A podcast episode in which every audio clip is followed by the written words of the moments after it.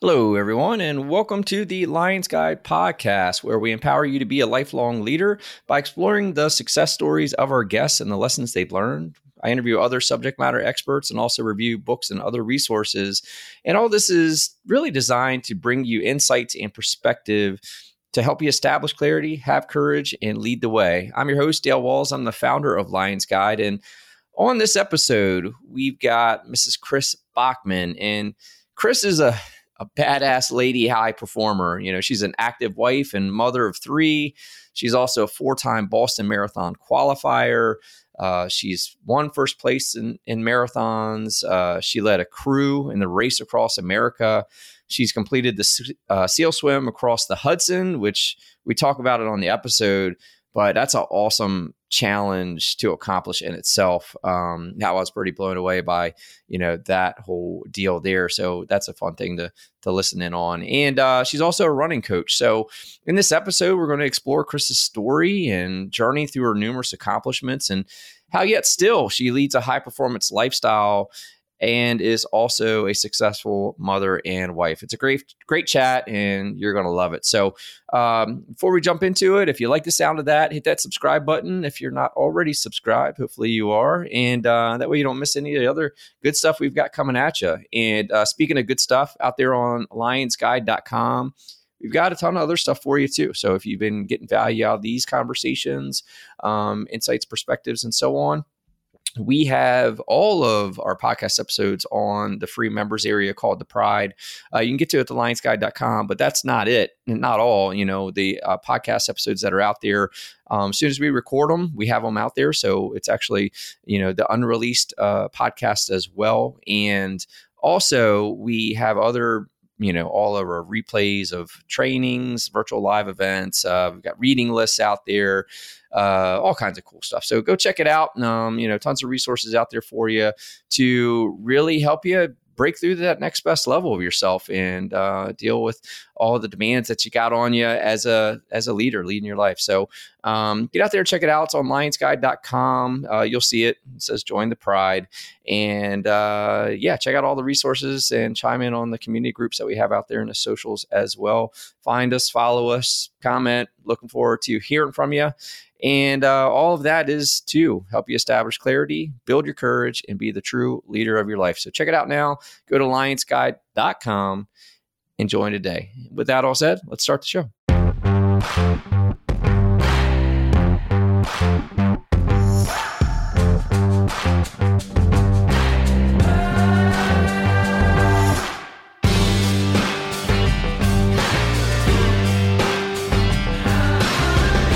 All right, guys, today on the podcast, we have Chris Bachman, who was introduced to me by uh, Jeff Harris, who's been a previous guest on a podcast, also came on and I think did the first or one of the first Lions Guide lectures. But I'm excited to have Chris on a podcast today, um, really to talk about being a woman high performer uh, and represent the the high performance ladies community. I think the closest I've had to that, um, I, have had great ladies on. Um, you know, and and one of which was my wife, who we talked about the four by four by forty eight challenge. But I know men don't have this market cornered, you know, as, despite what YouTube and the rest of the internet might lead you to believe. So excited to get Chris on here to talk about leave, leading a high performance lifestyle. And Chris, welcome to the show. Tell us a little about who you are and what you do. Well, first of all, thank you so much for having me on today. Feel honored to be called a, a high performer, but um, it is definitely a lifestyle that I lead. Um, I grew up in uh, suburbs of of in Wisconsin. I was a total tomboy. Loved fishing with my dad. I loved going up with him to sighting guns. Um, I got into sports just because I was playing football with the boys and really decided I was going to get into softball and basketball because those are the sports that my dad played. So, you know, it was just us playing playing hoops after dinner or throwing a ball around. I was I was pretty much the son that he never had. and uh and uh, then decided to uh, pursue running uh, in my senior year of high school, which proved to be my my best sport of all, uh, just as a cross country athlete, and then also a, distance runner uh, for our track team. Um, I did get asked to run uh, for a D3 school, and I turned I turned it down. I was I was nervous being such a new runner, new to the sport, that um, I wouldn't be able to live up to their expectations. Um, I was also going into a very competitive um, market, or not market, but into a competitive program for the physician physician assistant program, and I needed to have a 4.0 pretty much to get in. And so I was nervous that I wouldn't be able to keep up with the demands of the athletics as well as my academics. Um, you know, I was one of those kids that was was kind of good at at everything. Um, definitely always wanted to be better or the best if I could be. Uh, I definitely had to work at everything, though. It did not come easy to me, um, but I didn't mind the work.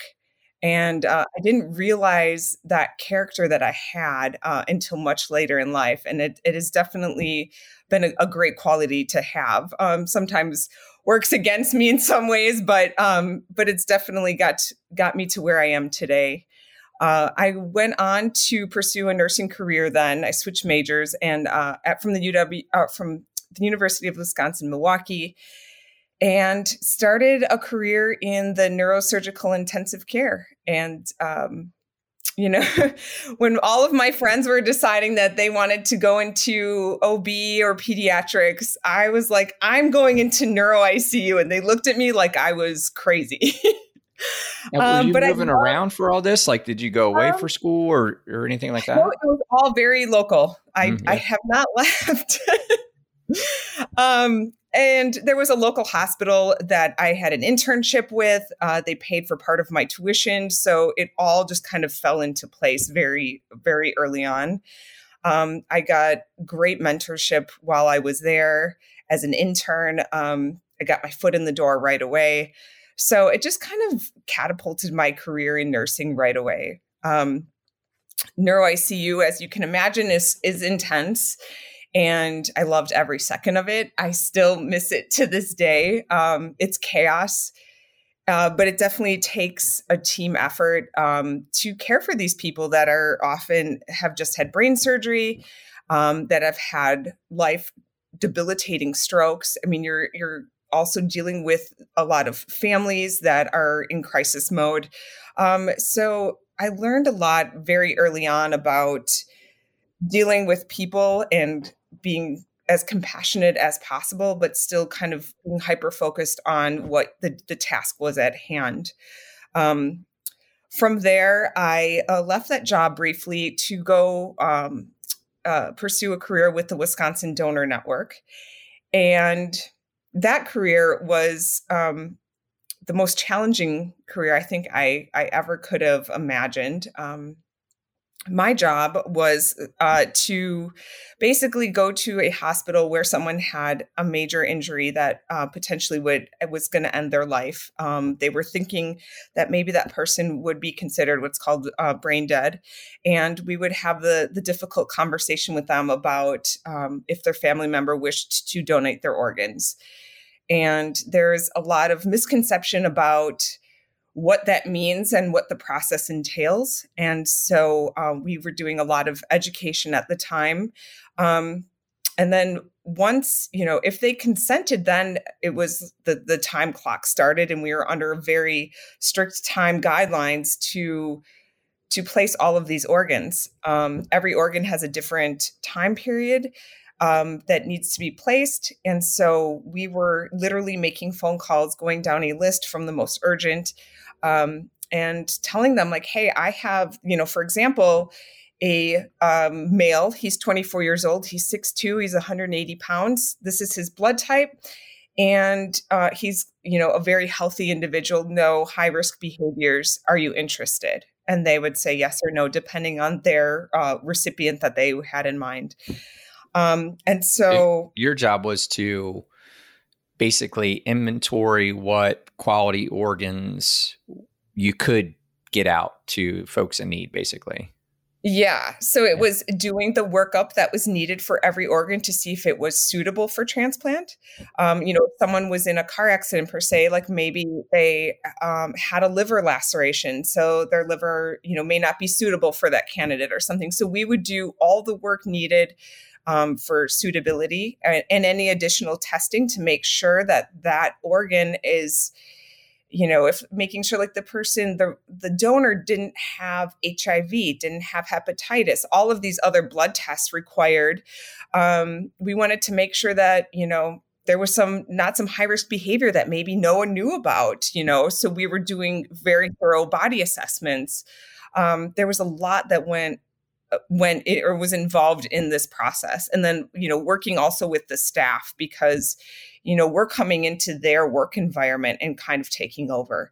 And so you had to develop a very quick rapport with everyone because not everyone has the same view about organ donation that we did. We understood the good that we were doing but but even healthcare professionals didn't understand what we were trying to accomplish um, you know, we got called all kinds of names. Um, you know, the the vultures were coming in. I mean, it was it was like, okay, really? was that a um, bit of a conflict from like a lost soul, you know, so to speak, and their desire to get on to the next person in need? So did they not want to get kind of consumed in this part of what you were asking or like what was the conflict i guess with those guys. Yeah, I, I, think it was more of a just a misunderstanding of what we were trying to accomplish. Like, we're not, I mean, we were following very strict guidelines that are set you know um, we're not some black market organization that's just poaching organs like it, it's it was nothing like that but it was you know it was the ignorance on the other time they didn't take the time to learn about what we were trying to accomplish and if they knew that you know maybe this heart was going to a mother that had developed some kind of viral infection that destroyed her heart and gave her myocarditis. Like those are the people that we're doing this for. And so it was just you know not only educating families but educating the staff of what we were trying to accomplish. And also we are just trying to fulfill someone's last wish. So if we look at their driver's license and it's they check the box that they wanted to be an organ donor well we want to fulfill that wish for them and so, um, you know, it's, and some people just have the idea like, this is, I'm dead. I don't need these organs. So why not pass them on to and help, you know, potentially seven to eight other people continue to live on in their life and give them a second chance at life. And that's how I looked at it. You know, and it, and I know that there's some people that will never agree with me, and that's okay. Like I I understand and appreciate the difference in opinion, but this was my job and I did it to the best of my abilities. No, it was very high stress. Like I said, I would work sometimes 24 hour shifts straight. I would travel to different hospitals across the state. Um, and so um, it just got to be very wearing. Um, it was dealing with death every single day. Um, so that got to be very depressing. I think I you know, was probably at one of the the lowest points in my life um, during that time. I I didn't know how to deal with a lot of the situations that I saw on a daily basis. I mean, it was you know PTS every day, like just seeing car accidents, seeing these these horrific situations, and not knowing how to cope with them. And you just go on and do it again the next day. Um, and so um, so that was hard. And and i you know ended up going back to the neuro intensive care unit after after that for you know just what i think my true love originally was. And then um and then from there i started uh, i went back and got my master's in nursing and became a nurse practitioner and then started uh, started having a family. And uh, that kind of changed everything. Um, my middle son was born uh, a few few weeks uh, premature. And so he was in the NICU for about 10 days. And uh, that was rather challenging, knowing everything that I already knew about um, intensive care. I knew too much almost. Um, so seeing seeing your your your child there is is so difficult um, but i made the decision my husband and i made the decision that you know i could stay home with them and and just raise them the way that we want them to be raised and so i was i was willing to give up my career to do that for them because it, it, it, was important to me to, to to to do that. And we talked a little bit about that in in the the pre-show a little bit. We tried not to have the show before the show but we got into it a little bit. Like which is you know what i what i was excited about having you on before having you on is because you know, just that, right? Like I like my passion is in in high performance in and that's holistic right like it's not just mm-hmm. athletics but it's nutrition mindset you know well like just it's all of the above right and and what i'm passionate about is those folks that are in high demand roles and the truth of the matter is, I totally get it. I've, I've, seen my wife of 22 years. We've been together since high school. You know, just managing our household of three kids and sports and trying to keep me straight and and and and and, and all the things that we have going on. Um, that's a it's a hard job. You know, I, I, think that that stigma of oh she doesn't have to work, she just gets to, she just gets to stay home and take care of the kids. Like that's man, like if, if you're anybody that's had kids and had to stay home and manage them for a day, yeah. you know it's it's not that, man. It's it's a lot of work. Um so so I I totally appreciate that, you know, and I feel like but like we were saying, like I was excited about just talking to you from that high performance mindset because I think you've got to have that high performance mindset to again, just like any other highly demanding role, like you got to be have that mindset of a high performer to be able to honorably, you know, deal with those challenges and live up to the expectations and meet the demand. So I'll let you run with that one for a bit. Yeah, no, thank you. Um, it is, you know, it's a thankless job at times. And I, I, you know, I'm kind of the manager of chaos, as I like to say. Um, you know, I ended up having um, one one more child after my my middle child was born, so three total in six years and whew, it's it's crazy. But i you know honestly i wouldn't have it any other way. I love that they're close together in age. Um you know my husband is also an entrepreneur. So being you know we decided that we both couldn't have two very very high stressful jobs. And not knowing when each person would be able to come home at night was very stressful for me. Like I, it, it just doesn't seem fair to our kids. And i understand that not everyone you know can do what i did and i i'm very very grateful for that. Um but it's it's hard work. It is it is the hardest job that i've ever had. It's the one that i i definitely um you know feel like i fail at all the time but i'm i'm willing to learn from those mistakes. I mean those children mean the world to me and i just want to give them you know they're my number one every single day and i and i try my best to to provide for them, you know, the best that I can. What uh, so what's the ages of your kids? Uh, 10, 8, and 6. Oh, right on. It's cool. So yeah, we're we're there. We're 13, 9, and 7. So kind of in the same same boat playing zone, you know, with the kids. You know, there I got to dig this report up, but there was a report I, I fa- fell across in the the rabbit hole of the internet years ago that said like the stress factor of the number of kids in the house, there was like a mm-hmm. bell curve to it. And three was like the most stressful amount to have in the house. And really? and there were some there were some reasons for it, but it, but ultimately, like if you got two, right, it's just man on man. Yes. If you have four, like they kind of partner up and they entertain each other. But if it's three, like you know, no one's satisfied. It, it was it was an interesting read. Um, so originally, uh, my wife just wanted to have two mm-hmm. and mm-hmm. I was like, I want to have four. I had no reason, and obviously, I'm not, I'm not having the baby, so easy for me to say, right?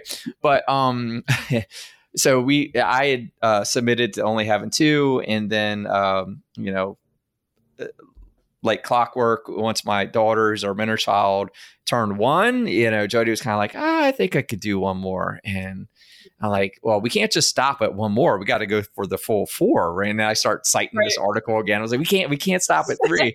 but uh, but we stopped at three, and boy, you know, we are we are in it. We got a circus, man. You know. I know it's you know. I think when they go off to school in the morning, like I come in, you know, I walk them to the bus and I come back in and I like it's that big sigh of like I made it. like I did it.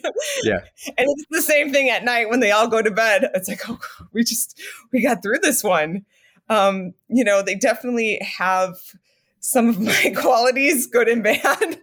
Uh, very high energy kids, which I I, I love and you know, I, I'm definitely not a helicopter parent. I want my kids to explore. I want them to make mistakes. I want them to learn from their mistakes. I want them to be independent. I want them to you know, make good decisions, but be faced with decisions, you know, not just having their parents do that all the time. Um, so that's it's hard sometimes. It's hard to to watch them fail. What do you think influences mistakes. you there? Like what what what makes you not want to be the helicopter mom? Um, this is going to sound terrible, but I'm trying to be kind of like the exact opposite of how I was raised.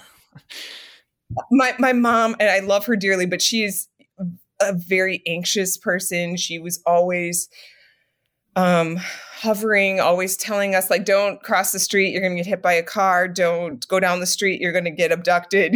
I mean, all of the fears, right? And I was like if you tell me not to do something, I'm going to kind of do the you know, I'm going to do the exact opposite. Um so I, I guess I just come from that spot that I I never liked being hovered over and I never liked someone always telling me no. If you told me no, I was going to do the opposite. I wanted to do and see the world, explore. I wanted to do it all. Um, and so I want to give that to my my children too, because I think this world is it's too wonderful of a place and there's so much to see and so much to learn. And I don't want to hold them back from from experiencing that.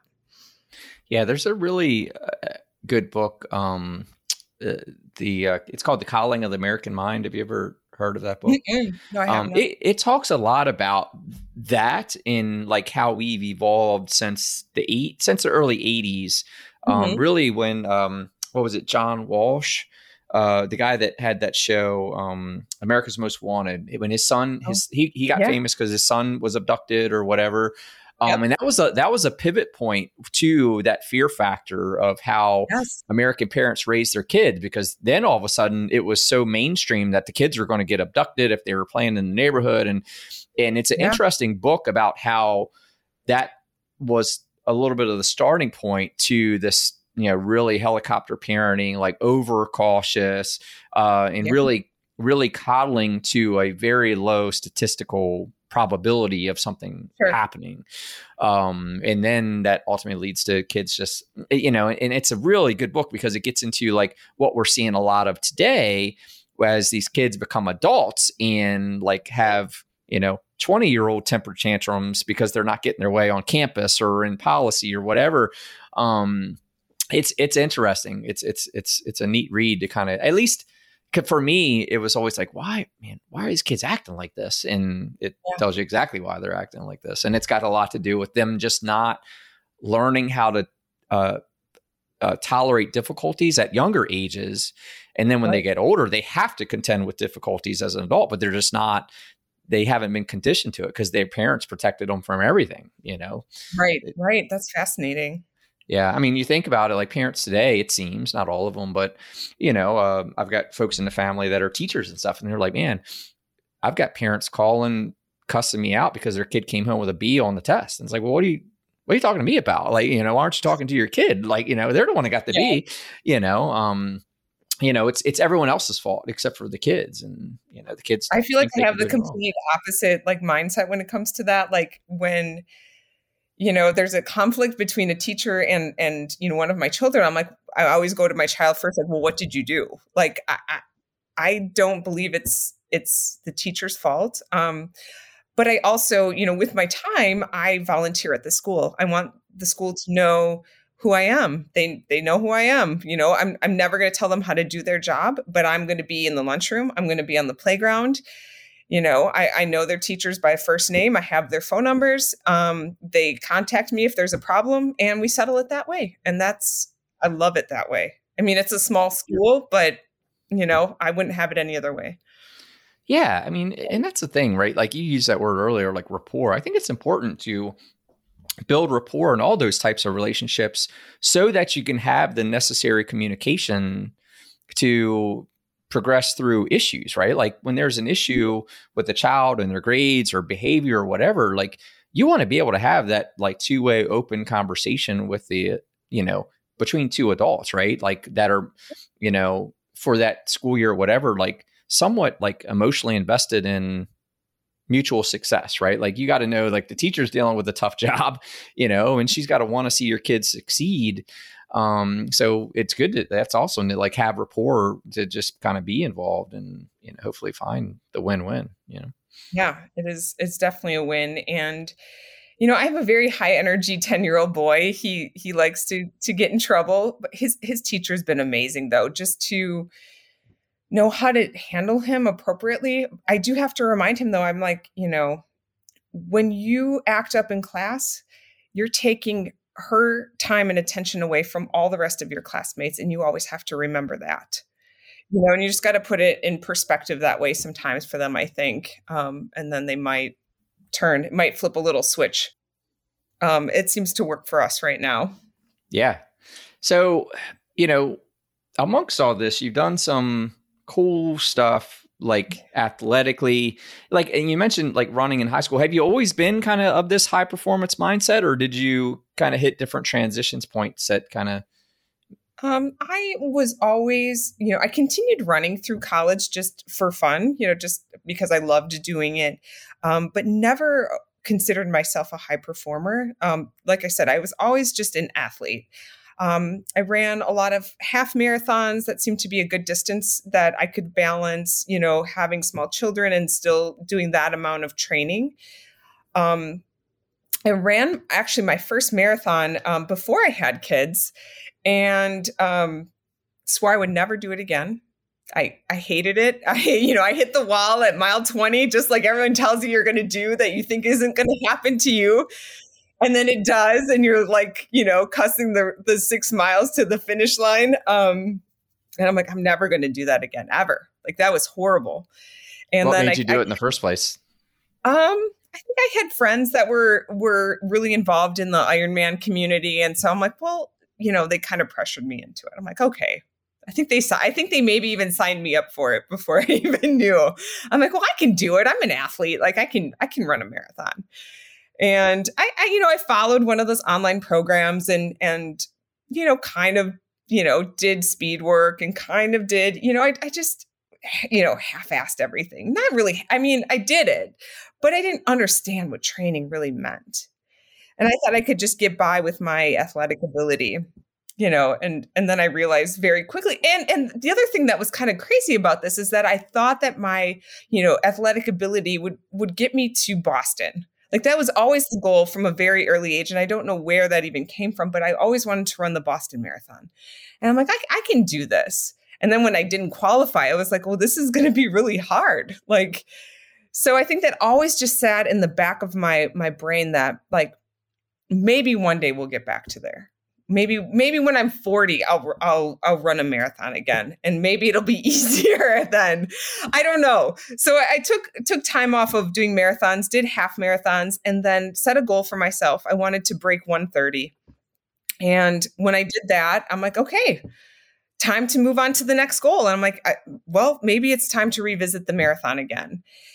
And uh, at this time, my my my my youngest was getting to be not so dependent on me. I'm like, I think I can invest in training again. And so um, I got a better plan this time and decided I was going to follow it more strictly and ended up qualifying for Boston uh, twice that year. So my my spring marathon and my fall marathon got me uh, qualification times, and um, I ended up running Boston in the spring and was injured and I didn't want to admit to anyone that I was I was injured because you I injured yourself during the run or in training. I, I injured myself uh, in training prior, and I think I was just kind of in denial. Um, I was also at the time fundraising for a friend who um, had started a nonprofit to help her her son who had died from pediatric cancer, and so I was fundra- fundraising for for that nonprofit. And I felt like I was going to let her down if I didn't continue on and if I didn't do the race. Um, at the time, I was, you know, um, posting all my training on social media. So I felt like I had all of these eyes on me. I'm like, I have to do this.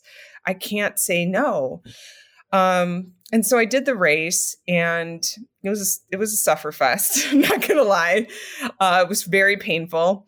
Um, was it the right decision to still run it in hindsight, or? Uh, oh no, no, I shouldn't have run it at all because it turns out, um, and I didn't find this out until months and months later that I had a stress fracture in my sacrum.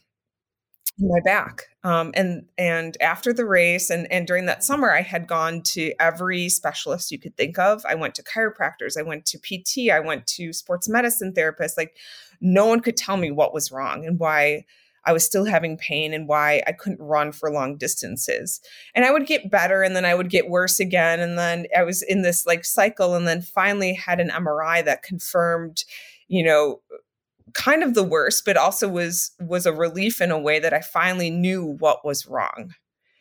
And so it was like a stopping point where it's like now I can I can start over again and i just needed that stopping point i need someone to say like this is there's definitely something wrong with you and you need to take time off and so um, i took the time off it was the longest 14 weeks of my life um, and why, just because you weren't my, running or, or, like why? Yeah, I, I needed to move. I'm, I was so used to doing something every single day. And like now you're telling me I can't exercise at least, I mean, uh, not in the way that I was used to exercising.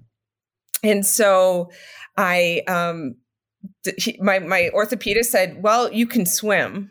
And I'm like, okay, I'll swim then. I'm going to swim. And so I got to the gym, I got my swim cap, I got my goggles, and I, I knew how to swim, but I didn't know how to swim a stroke.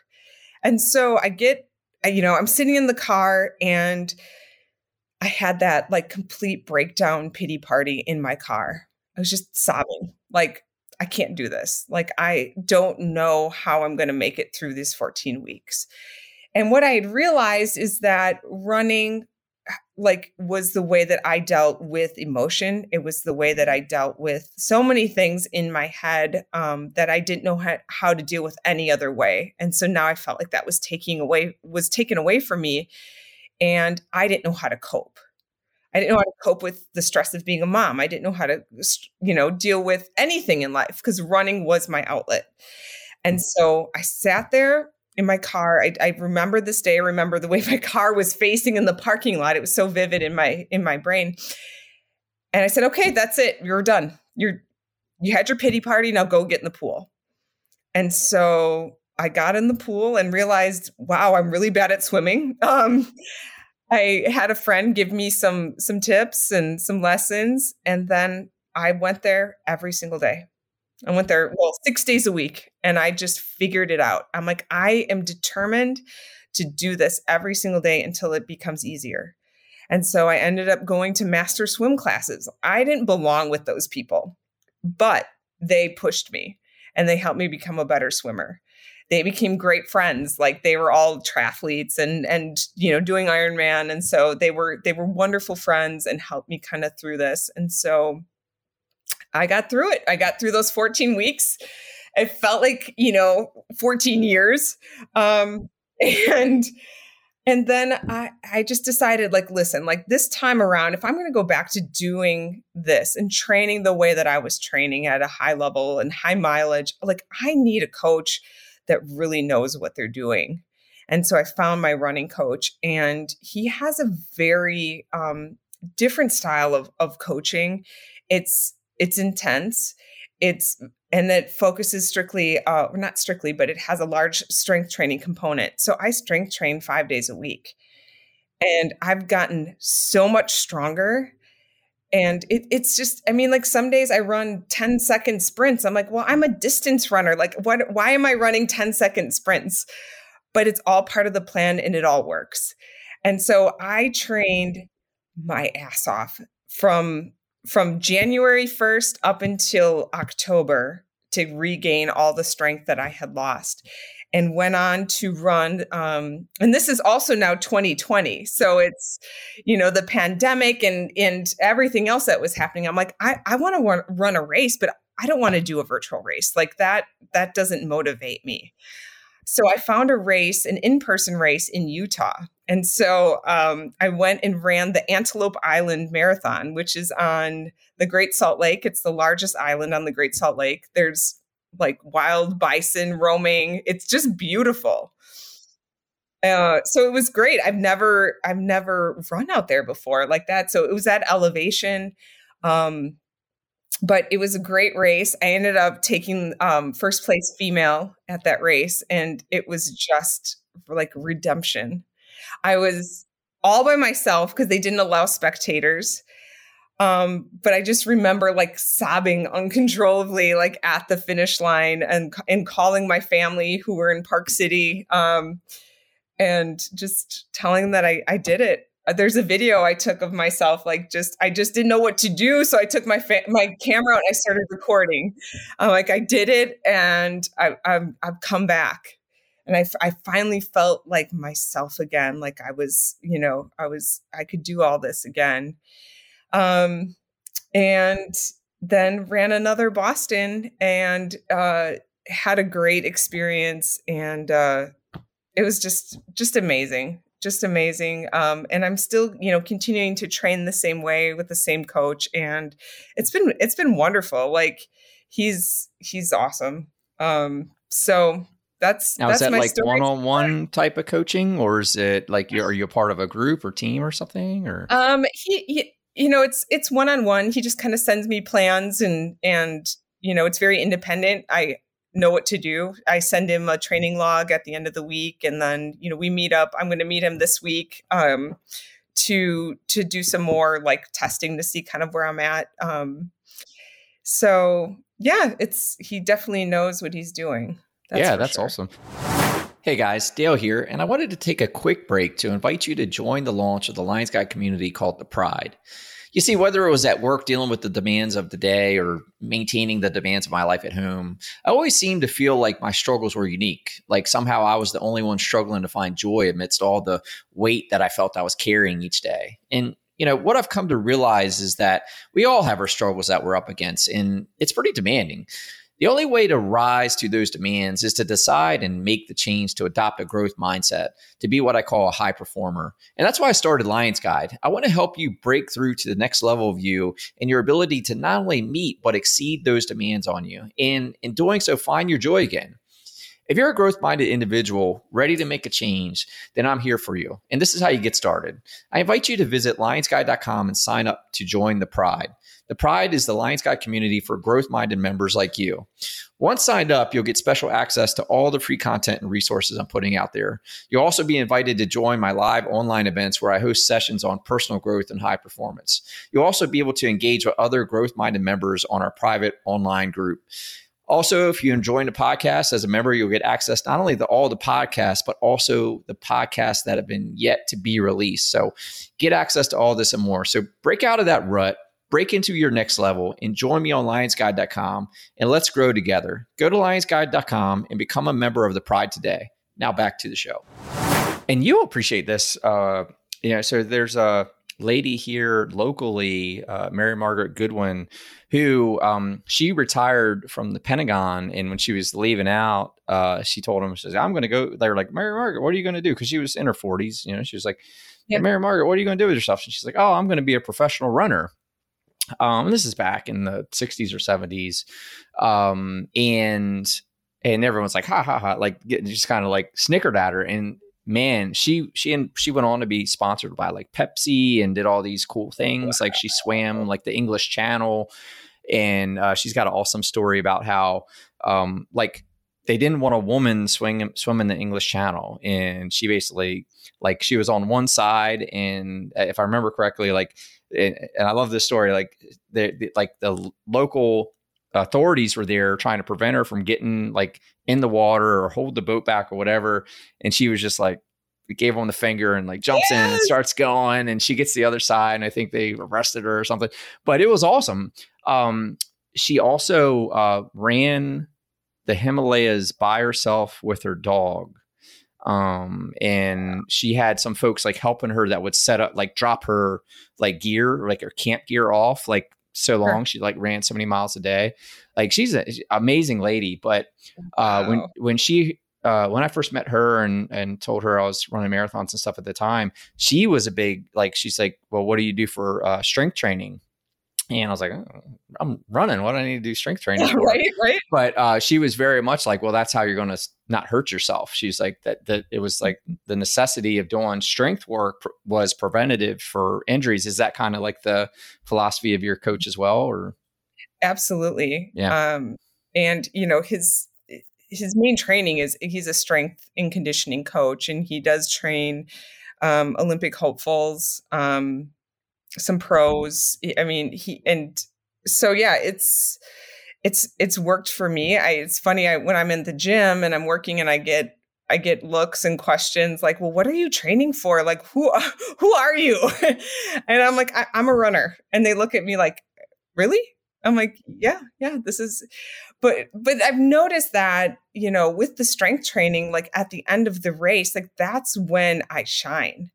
Like that's when I can still keep going, it's I mean the endurance gets me there, but it's like the the strength gets me keeps my my posture correct. It keeps me upright. It, it just does so many things. It keeps my glutes activated, you know, throughout a full race.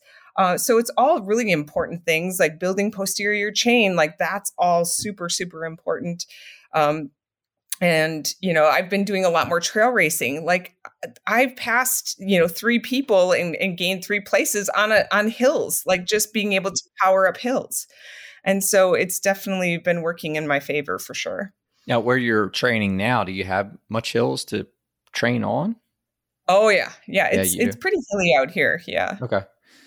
Yeah um because that's always a tough part like you know you hit these races and and you know, they've got they've just got those hills and they're they're the axe murderers of the course right um, you know. yeah i did a, a half about uh, four weeks ago and it was just constant up and down up and down up and down like big hills the whole you know i call it the the black loop of death that's the trail uh, about 10 minutes from my house but it's it's it's a challenging one but it was so fun like just cruising up hills and cruising down, and and uh, it was just a, a fun race.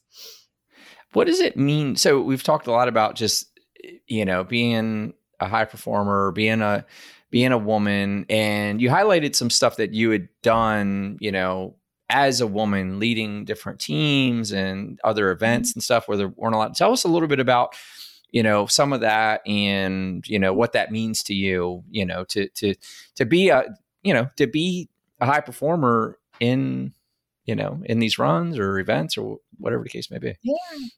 So um, i think one of my greatest accomplishments was um, last year i was um, helped co-found a, a nonprofit um, and we wanted to bring together high performers um, ceos um, retired athletes former olympians but we specifically focused on people that were maybe past their prime. We felt that those people had a lot of wisdom and knowledge to share with with others, and um, a lot of you know we also had a lot of military individuals in our in our group. Um, and so, with that momentum that we were gaining and kind of building a bigger group, we decided to compete in Race Across America, which is a cycling event. Um, so cycling was new to me, but I got uh, picked to be the crew chief and uh, was in charge of our team of eight cyclists, uh, both male and female. Um, so you hadn't cycled before but then you're the um no i had not cycled before but once again i was in charge of the eight cyclists uh, and i was part of the support crew. So that was another interesting thing was being on the support side. You know normally i was so used to being the athlete um, and so this time i was like role reverse supporting my my crewmates. And um, i had to basically like i was tasked with figuring out how to get our crew, our support crew, and these eight riders across the country, all 3,070 miles from Oceanside, California to Annapolis, Maryland, um, for this race. It was a designated race. We were competing against other teams and how to do it safely and as fast as possible. So we had a tour bus that slept uh, uh, 12, and then we had three other vehicles. And so it was like a game of chess of trying to figure out how to get you know how to get everyone continually to move forward throughout this process. Um it was it was it was so hard. It was great. I mean our team was amazing. We had a mixed group of of civilians and military both um active duty and retired. Uh, we had a, some uh, retired uh, um, NFL football player. We had a Paralympic hopeful. We had a retired Master Chief of the Navy SEALs on our team. We had a former um, gold medal Olympian. We had like this mixed bag of of individuals, and we all came together. We had met. Half of us had met at a training camp in February, and then the next time we all met collectively as a team was a few days before the race. Which was when? And was in June of 2021. Ooh. So did you guys have like a tr- agreed upon training curriculum between Yeah, I mean we kind of left it up to everyone to do the work and I think all of these people are such um type A and, and high level performers that no one wanted to be the weakest link. Sure, yeah. Um, and we already knew like our we had a female um, Canadian pro cyclist on the team. She was kind of set the benchmark, and and a lot of the guys didn't want to be shown up by her. So I think they trained a little harder. Um, but she's amazing. Like she's she's tiny and she can just bring it every single time she gets on the bike. Um, so it was it was so fun. We all like it was amazing the way the unity that we created and the chemistry uh, just immediately. Like you put all of these people in such a high stress environment and we we were going 24/7 across the country. There were things going wrong like our bus our tour bus broke down 3 times. There was no complaining. Everyone just knew what to do. It was like okay the bus broke down. The new bus is coming unpack unload keep going. It was like mission number one, and that was to help veterans um, and mental, and uh, especially in the mental health um, arena. So we just we had mission focused. We all wore dog tags for someone that we were remembering that got nominated by someone on our team um, because we had so many military members. We were not going to let anyone down. Uh, so you know, it was intimidating at times being a woman and leading this this team of such high level individuals. I mean, you know, I, there was a master chief of the Navy SEALs retired like on my team and in my vehicle most days. And never once was I made to feel less than anyone. Um, they knew that I was in charge, and I was taking as an opportunity to use those people as my mentors and they were so great at it. Like, you know, if I had a question, if I needed to bounce something against them, they had my support. If I had to make a call about something, I did it and that was the end of the story. There was no like arguing or or that was it.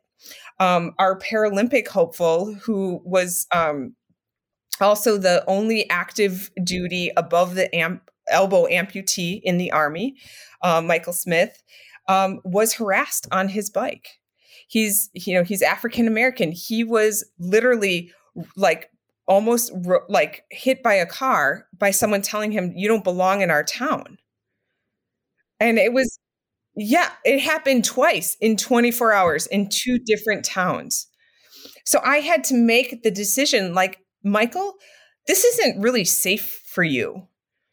I don't need something to happen to you. I don't need you to get hit by a car by people that are ignorant so, you know, we had we made the choice to like keep him, you know, he didn't get to ride for a while until we could get out of some of these small towns.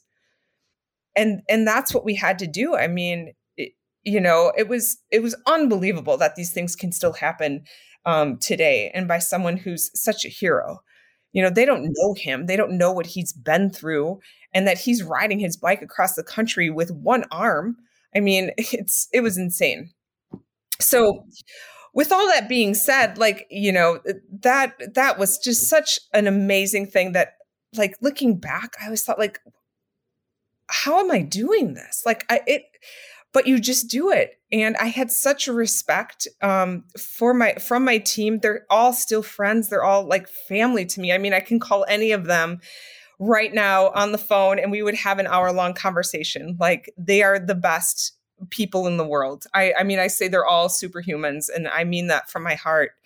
Um, you know, and then from there, I got invited, you know, from some of the SEALs on our team to do the the Navy SEAL swim across the Hudson River in in August, and it was a swim from from New Jersey to to New York. It was a three mile swim, And along the way, you would swim to barges where you would do the uh, 22 pull-ups and 100 push-ups and it was all in honor of um, extortion 17 and to remember 9-11 as well, well how, so how many how many times did you have to stop at these barges? Uh, there were there were well we did it at the start then we did it there was two barges and then we did it again at the finish. And, and you all had to do that many yes. pull-ups and push-ups? So yes. 20 pull-ups 100 push-ups? 22 pull-ups yeah. 100 yeah. push-ups jump back in the water swim another mile swim to the next barge do it again uh, um, yeah, sorry. So go back. And what was that benefit for? And then we'll get back to that because that's a dagger, man. Like, holy crap! Oh, you know. I mean, it was, it, it, you know, honestly, like no one's counting, but still, you want to do it to the best of your ability. And uh, I was one of six women that were there. So a little intimidating, but honestly, like everyone was amazing. Like we mm. started off doing a, a flag run then there was parajumpers that came and like parachuted out of the sky and then we all went and, and jumped into the like literally climbed over the railing and jumped about 15 feet down into the water and just started swimming and i like remember having this moment as i'm in the water and i look up and like i'm literally at the feet of the statue of liberty and i'm like this moment is surreal. Like i'm i'm right here and there's like there's no one on the planet that has this perspective that i do like right now at this moment. So and then kept kept swimming. Um i did get a little hypothermic about halfway through. Because this uh, is what time of year that you're doing that. It was august but we we are in the water for a long time and no one wore wetsuits so I and I'm a petite female. Like I don't have a lot of body fat on me. So um, I, I took a little break in an ambulance to, to warm back up. But I'm like, you know what? I'm gonna finish this thing. I don't care. Like I went back out and finished the flag run.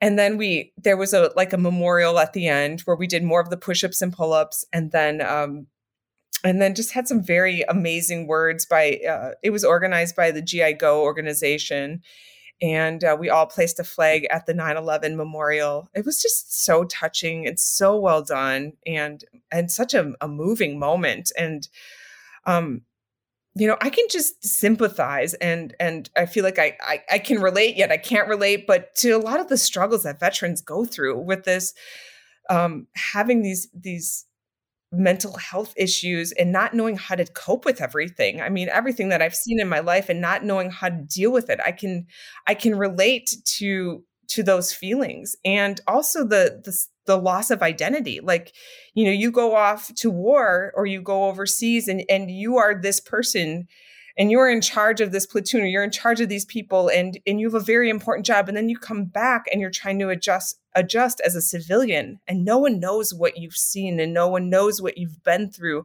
and no one knows the horrors that you've seen and the heartache and they just want you to be you know you're you're you know just the the neighbor down the street or you're just the guy that works in the cubicle next to you. They have no idea. And so you know I will forever have a special place in my heart for veterans and for veteran mental health. I mean, there was someone on our on my Race Across America team who lost his brother, who took his own life after being in the service. Um, another woman was a, a, Gold Star wife. She, you know, her husband died in extortion 17. Um, and now she's raising her son, you know, without his dad. I, I mean, those people are are the people that inspire me like to keep going and that they're they're still struggling. And so i will i will forever support those organizations. Anything i can do for for veteran mental health is is is so important to me. Yeah i love that. Uh, um i don't know if we talked about it yet or maybe we have about uh 220 like i've been volunteering with them. Uh dan jarvis oh, yeah. was on uh, two podcast episodes before, but uh, you have to check that out. In in offline, I'll have to talk to you more about what we're doing. But it's it's we're we're healing PTS, and it's amazing. You'll have to listen to the podcast.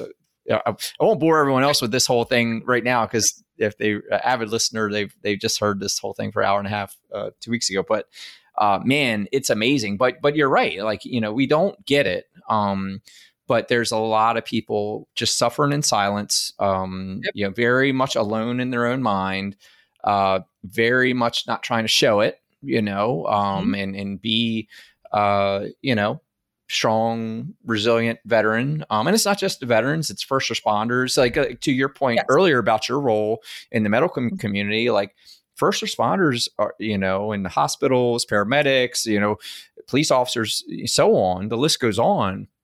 Yep. Are exposed to traumas not on a de- not only on a deployment, you know, six months to a year, but for twenty years. Like their career is, you know, ongoing exposures to trauma, and so, um, and and it's unfortunate uh, that not enough people understand what you say, not only about veterans, but also the first responder community and really what you know how it affects them um and and the and the various stigmas that are even in the communities about oh well if you can't hack this job type of thing. But it's not that. Like you know these are um really serious events that affect us you know that that get tangled up in our you know sympathetic systems you know and and and, and there's there you go there's pts and and uh you know so there's a lot of work to be done there. And and i yeah i am thankful however that it seems like we're starting to shed the right light on these things, you know, than maybe yeah. has ever been in the past. Um, so, you know, a lot, lot more work to do, but um, and I've been fascinated with um, a lot of the the newer treatments that are are coming out uh, to help with the PTS, whether that's like EMDR or, you know, these uh, ketamine infusions. Whether it's, uh, I mean, I've I've heard of, I'm hearing more and more and more every day, and it's just fascinating to me um, that it's not just talking to a therapist about your problems anymore, and there's has to be more more to treatment than than just that and so so yeah i'm always always looking yeah. and always what's available yeah i'm up to doing like two two to four vets and first responders and civilians a week now with 22-0 and i'll tell you uh i mean i, I I work with a Gulf War vet who was just like had been suffering for 30 years. And at the end of two hours, he was just like blown away, like where he was. And he didn't even need to talk about it. And that's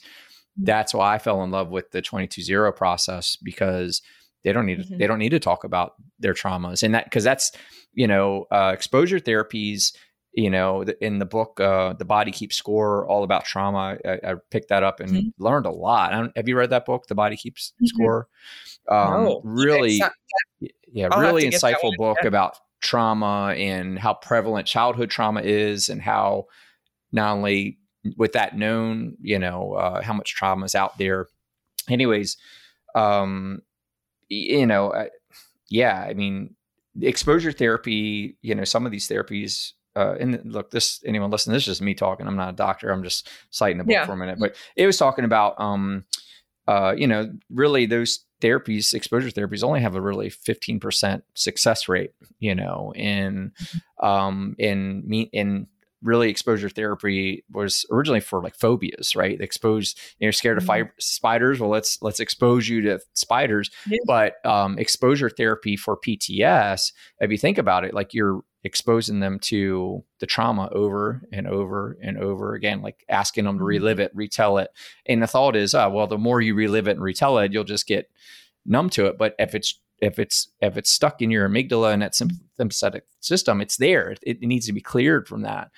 Yes. Um, so the 22-0 process, they don't need to talk about it. We go through a process that helps clear it from the sympathetic system. And just like that, they can sleep better. It's amazing. I mean, it's it's That's it's amazing. So uh, you'll have to check out that podcast. We we go on it for we sure. we go about it for for an hour or so on it. But yeah, well, I, I appreciate you doing that. And I appreciate you talking about it because it's it's it is important. It is you know we we do need to recognize that not only the veterans, but like you said, the veteran spouses and families who, you know, again, it's a it's a tough experience to have your loved one deployed, you know, or or in the service in a uh, you know a volatile time, let's say, where you don't know what could happen. Right? It's it's just a it's it's a tough life to live, and and I get it. Like we we want to serve as veterans and all that stuff, but you know it's not easy, you know, to to live at the the mercy of the government and the politics and you know whatever the world's throwing at us, so to speak. Right. Right. But anyways. Back to being a high performance lady. the, uh, but uh, yeah, so what about so what's your you know, I want to go back real quick to the team coming across America. How long did it take you guys to get across? Six and a half days. Wow. So you talked a lot about like the fact that these guys were high performers, but what was mm-hmm. it about them and working together that was that made for their success, right? Like what was it about the the team that allowed you guys to be successful. Like it didn't, it, and you know, because I'm not hearing that there was a lot of ego involved. I feel, I feel like there was. I was like just going to say there was no ego involved, and I think that was the success of the team. Like ego checked at the door, and you know, mission focused. Um, I had the way that I had divided the teams was into like a day shift and a night shift, and so I do feel like there was you know, we we both did things differently because it was like this is what we need to do to get through our 12-hour shift. And I was I was on the day shift. And one thing that I loved that our group did every single day at the end of the day would we you know shower and we you know we we had amazing people that cooked you know had food ready for us. And then we would sit down and just have like a gratitude discussion. Like who did something today that that made you happy that helped you and people just went out of their way to do nice things for each other. Like uh, you know you didn't have to fill up my water bottle but you did it anyway. No one even asked you to do that. That's amazing. Like it was just one small thing but it made my day a little bit easier. And so every day like we we would do that. And i think that made the experience so much more enjoyable and then also at the end before everyone like departed their separate ways we all took a piece of paper we wrote our names on it and we passed it around and people just wrote like one sentence about you on it. Like one one thing that they that they thought about you or that they admired about you and i still have my paper today. I keep it right in my bathroom so i look at it every day but it's just like it was just such a nice like wonderful thing to do to remind yourself on those days that maybe you're not feeling so great about yourself or that maybe you made a mistake or you you could have handled a situation better.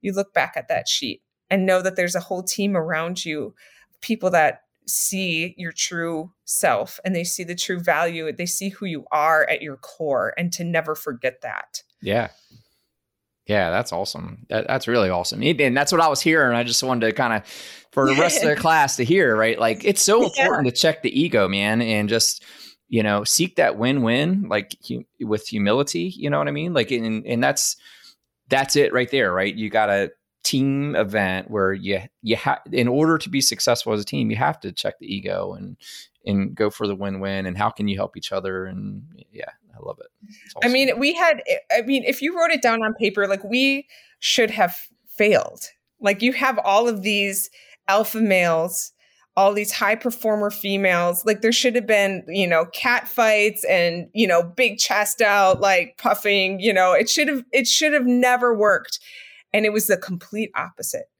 And I don't think that situation could ever be recreated again.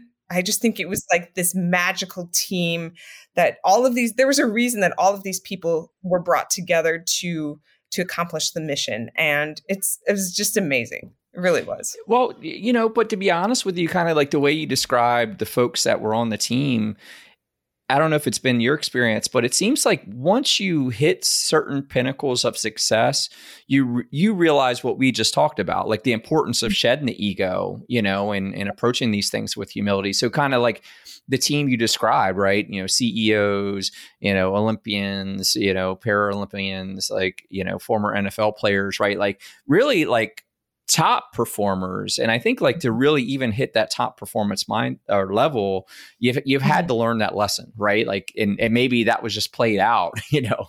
Um, yeah right? you know what i mean? Like um, yeah so, no I, I totally agree. Yeah yeah i think it, it's it's really awesome. The um sounds like a great experience in both of those and man hats off to you for one you know leading the charge in that but two man i'm still I'm still a bit blown away. Three mile swim with like all those pull ups and it sounds awesome, but man, like you know, holy crap, that's a that's a lot. That is a lot. Well, they're doing it again this year, so I have not committed yet, but we'll we'll see what happens. Would you finish that one? Was it like where you're like, I'm never doing that again, or or? Um, I, yeah, I, I don't think I've swam since. It's it's um it's funny doing those things right because it's like you said about the marathon uh i do it every year with the 4x4 by 48 um which yeah. is like you finish it and you're like i'm never doing that again you know and then a couple days go by you heal up and you're like yeah I think I could do it. You know, like you, you, you get a certain distance from the pain where you forget about forget the pain, and that that's why I have three children. like, I, I have forgotten the pain a couple times. Right. Yeah, there you go. um, so how? So what's your routine like? You know, what's you know what are the things that contribute most to your success in this area? Um, you know, what's your daily routine to kind of maintain? Right, you're still you're still a mother of three. You know, still doing all these things. Like, so what's what's that look like for you?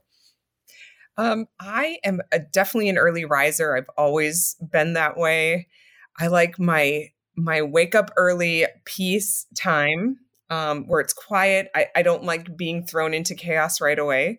I need to like, you know, I need my body to wake up. I need my mind to wake up. And so I always start the day with some kind of um, devotion, um, some kind of like um, something inspirational uh, that I'll just listen to while I'm I'm cleaning the kitchen, while I'm kind of multitasking. But it's always like something that I will like. This is what I need to focus on today.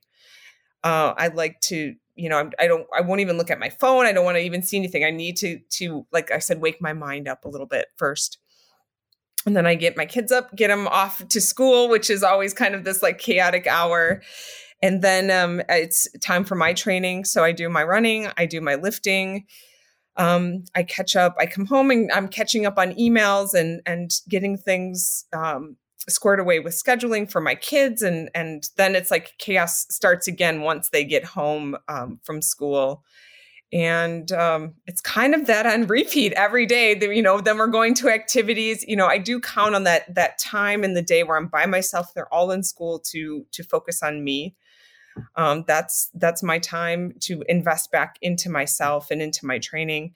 Um, so when i don't get that time if they're off of school i have to get creative uh, so maybe that means waking up a little bit earlier before they wake up. Maybe that means you know it's a it's a treadmill workout. Even though I try to to not run on the treadmill as much as I can, um, but it's you know and and my my kids understand like this is this is what mom does. It's just become such a habit around here that that mom mom needs to get her exercise and, and, it's the same with my husband too he you know lives a, a, pretty active life as well but they see that um, in in both of us. And I, I, realized it one time when i was it was a, a, morning and my kids were home from school and i was i was just tired. Like i was just kind of complaining. I'm like i don't want to run today. Like i just said it like that kind of under my breath. And my six year old daughter she's like mom if you don't run you're not going to win races. And i said you're right if I don't run, I don't win races. So I guess I'm running now.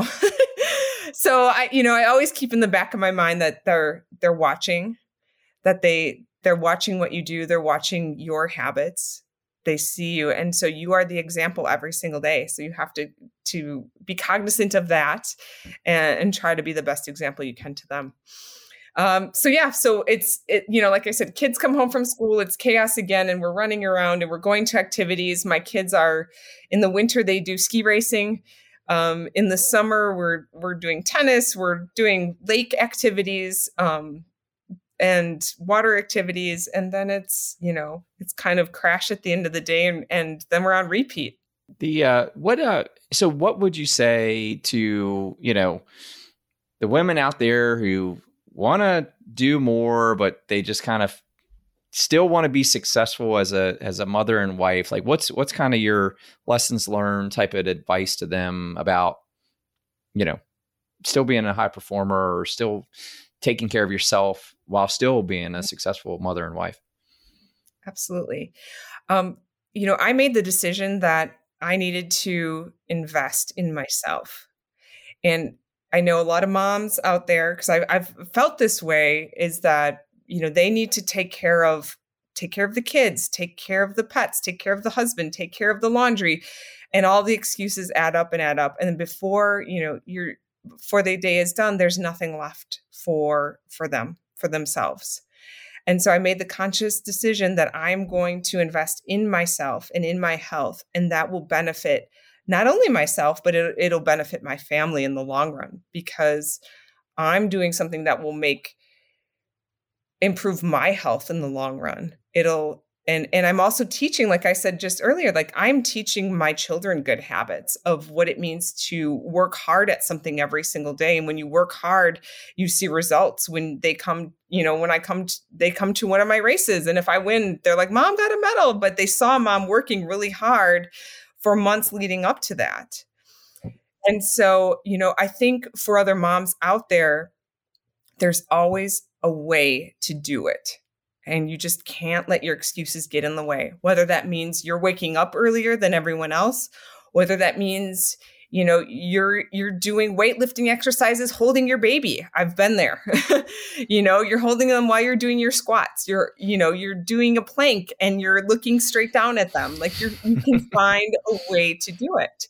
You know you have the mom jogger out there. You have there's different ways to do it. And there's going to be different seasons in your life.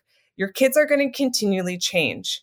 Their needs are going to change. You have to continue to adapt your training programs for when they're in school, when they're on summer vacation, when, you know, when you are on vacation. I'm one of those people that that exercises while I'm on vacation. I think it's fun.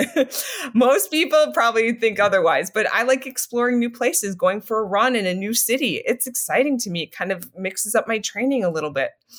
But you have to keep keep in reinventing yourself you need to keep re or figuring out ways that you can invest in yourself every single day because you will be a happier person mentally you'll be a happier person physically you need to be a strong person so you can be strong for your family mm. yeah i love it yeah no i mean being a mother and wife it's a it's a it's the role of a high performer so you know just mm-hmm. like you know, just like that entrepreneur, just like that CEO, you know, just like that that athlete, right? You you you still got to put in the work to be able to, you know, be at the level you need to be at, you know. Right. And so, how do you, for example, I because I know one of the things that's going to be said to to counter, like ah, I just don't have the energy. How can I do that and do all this? Like, so how do you recharge? You know, or what's what are the important facets of your tr- routine let's say that like keep the energy up or or or how do you recover um, well one thing my husband will say is that i am the most disciplined person he's ever met. Like i i am very disciplined when it comes to doing exercise. I'm very disciplined when it comes to diet. I just i just am. Like i know what works for me and so i continually do that every single day. It's not the same workout every day or it's not the same routine but it's something. And so um, I know how my body feels and reacts to that. Um, but to relax, I mean, spending time with my kids is my recharge. Um, we travel, and travel is one of those ways too where I can kind of reset mentally. Um, being outside is my is my number one reset like being in nature being in you know we live by a lot of lakes like going to a lake doing something outside for sure just kind of resets everything for me and then i feel recharged and ready to go um, one thing i do need to continue to work on is sleep like i think i've been forever like ruined since working crazy hours in the hospital, working night shifts, and then having, you know, small children and not sleeping through the night there. Like I've never um, developed really healthy sleep patterns. So that is something that I continually work on daily. So you're saying like you don't get good sleep through the night now type of thing? Um, I just, I, don't get a lot of sleep. Mm. I don't get enough sleep. Mm. You know, I'm like a five, to six hours a night kind of person. Mm. Um, not ideal. Yeah. Well, our, our, mutual friend Jeff will tell you. He, he, always says he says it, and like sleep is his number one, like as far as his priority list. And he'll tell you like sleep is God's medicine. Like he he'll tell you real quick, like you got to be getting sleep. No, I know, and I and I've listened to other podcasts about the importance of sleep, and it it, it was like scary. I'm like, okay, I'll, I'll sleep more. I'll sleep more, and then it just doesn't happen. Yeah. Um, so yeah, but you know, definitely eating right is is great for recovery. Um, eating healthy foods. Um, I love getting a good massage every once in a while. I wish it would happen more often. um, but just making yourself a priority. Yeah, no, it, and that's it, right? Because you made a good point earlier about just, you know, as a mom, you want to take care of everyone else first, and you know, and but you don't want to be in that habit of leaving no runway left for yourself, you know, or or having that time for yourself accounted for, which you're hundred yeah. percent. Um, so what are you? What's exciting that you're working on now? Well, I've made uh, the decision as of very recently that I want to to give back um, to my my running community, and I decided to pursue a, a running coach certification and just launched uh, front runner coaching. So that's super exciting for me because you know, speaking of these women that are looking for ways to um, find time for themselves and to invest in themselves. And I want to be there with them to help them find ways that they can achieve these goals. I want them to be a front runner in life. Uh, in their household in all that they do and so it's not just going to be a running platform but also you know we're going to be talking a lot about mindset and and you know nutrition because it's a lifestyle it's a lifestyle change and you know you need to do this for your family and it's important. It's important for for everyone. Uh, so i'm i'm very excited for this. Like i just feel like this is my calling. I've i've achieved you know so much already and now it's time to give back to to others so that they can achieve their goals as well yeah, I love it, and and congrats on on that. I mean, and and yes. you know, and you're you'll be there to to be the example, right? Like kind of like that no excuse mm-hmm. example of, hey, yeah, I hear you. I got I got three kids too, and you know, yep. and I'm still, you know, so I love it, you know, because you know they're they're not going to believe the message if they don't believe the messenger, so to speak, you know. So you know, absolutely, yeah. So and awesome. I'm not, you know, and, and eh, you know, it's not it's not going to be tailored so that everyone can go out and run Boston marathons every single time. It's, you know, it's so that you can go run your first 5K. That's amazing. You know, you can go from from from the couch to the 5K. Um, and from there we'll we'll continue to move on. But it's about goal setting and it's about overcoming your fears, whatever that may be. Um, it's about having a positive body image. Um, you know, that's something that I've struggled with for for a long time. You know, I was you know, I always thought I was too skinny, or then I got to be too muscular, I got to this, to that. There's so much of that out there. And I wish that women could get past it and just embrace what their body looks like for what it is. And we've been through battles. Like having children is so hard on your body. My body is forever changed from that, but it is what it is. And I will embrace it you know i will embrace my my legs for the way that they are like i wanted skinny you know, toothpick legs when I was, you know, in my 20s. And now I'm like, I couldn't do what I do without the strong muscular legs that I have. And I'm just going to own that one. And so I want women to have a positive body image. I want them to choose strong every day. I want them to feel confident in who they are and see their beauty both inside and outside. And I want them to be leaders, you know, and just and just be be a leader and feel like they could be a strong, confident female and just own that. So, that all said, I guess a quick message to the, you know, the husband eh, or other male partners out there to these women, like what would you say to them to, you know, be the right support partner in on that journey for a woman? Yeah, you know, this is something that I think my husband has had to adjust to um, as this, you know, kind of my own evolution has happened over the past couple years. You know, I went from, you know, being